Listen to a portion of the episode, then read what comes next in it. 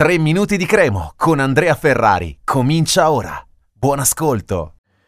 Ci avviciniamo alla partita di martedì nel tardo pomeriggio allo Stadio Zini contro la Roma.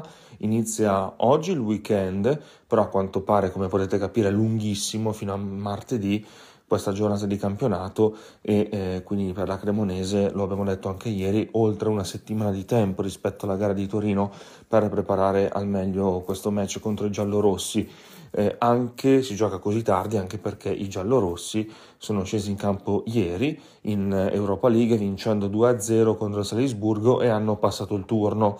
Grande prestazione, eh, sono tutti molto contenti, ha segnato Di Bala, ha segnato Belotti che ha ricevuto anche una grande standing ovation, meritatissima come ha detto Mourinho, e Belotti che sta sostituendo Abram che comunque è da valutare in vista di martedì e già Belotti aveva fatto una bella prestazione contro il Verona domenica scorsa eh, pur non riuscendo a trovare il gol in campionato ancora gli manca mentre in Europa League ha già segnato e anche in Coppa Italia tra l'altro contro la Cremonese nell'ultima sfida quella dei quarti di finale e eh, dobbiamo sicuramente raccontare un attimo qual è il momento della Roma che appunto ha vinto contro il Verona e non era assolutamente facile dato il momento del Verona. E la Roma quest'anno sta seriamente lottando per tornare in Champions League.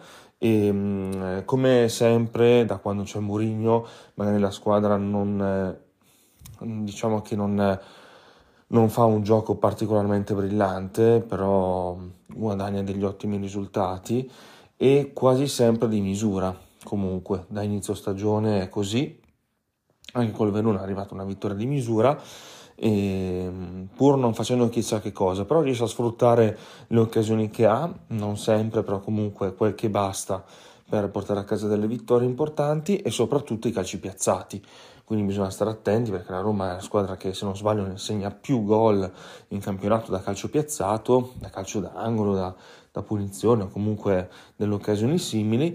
E la Cremo è tra le squadre invece che ha subito più gol eh, da calcio piazzato, anche col Torino è successo perché eh, è chiaro che eh, bisogna, insomma c'è da, c'è da essere molto, molto attenti perché è molto pericolosa anche all'andata. In campionato ha vinto grazie a un gol da calcio piazzato con il colpo di testa di Smalling che però non ci sarà perché è squalificato martedì. E, e quindi questo è un po' eh, la Roma di, di Murigno e noi eh, diciamo che viviamo questa marcia di avvicinamento come sempre sui nostri canali web e social, quindi vi consigliamo di rimanere eh, con noi in questi giorni per conoscere un po' anche gli altri risultati di questa giornata di campionato e poi sarà anche il nostro turno.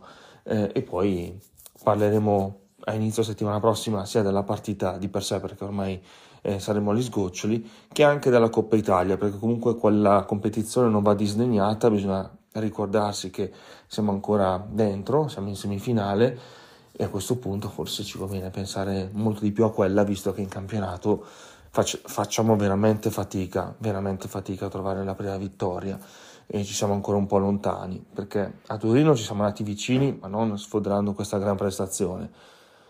Vediamo insomma cosa ci riserverà il futuro. Un saluto e forza Cremo. Per oggi 3 minuti di Cremo finisce qui. Appuntamento al prossimo episodio.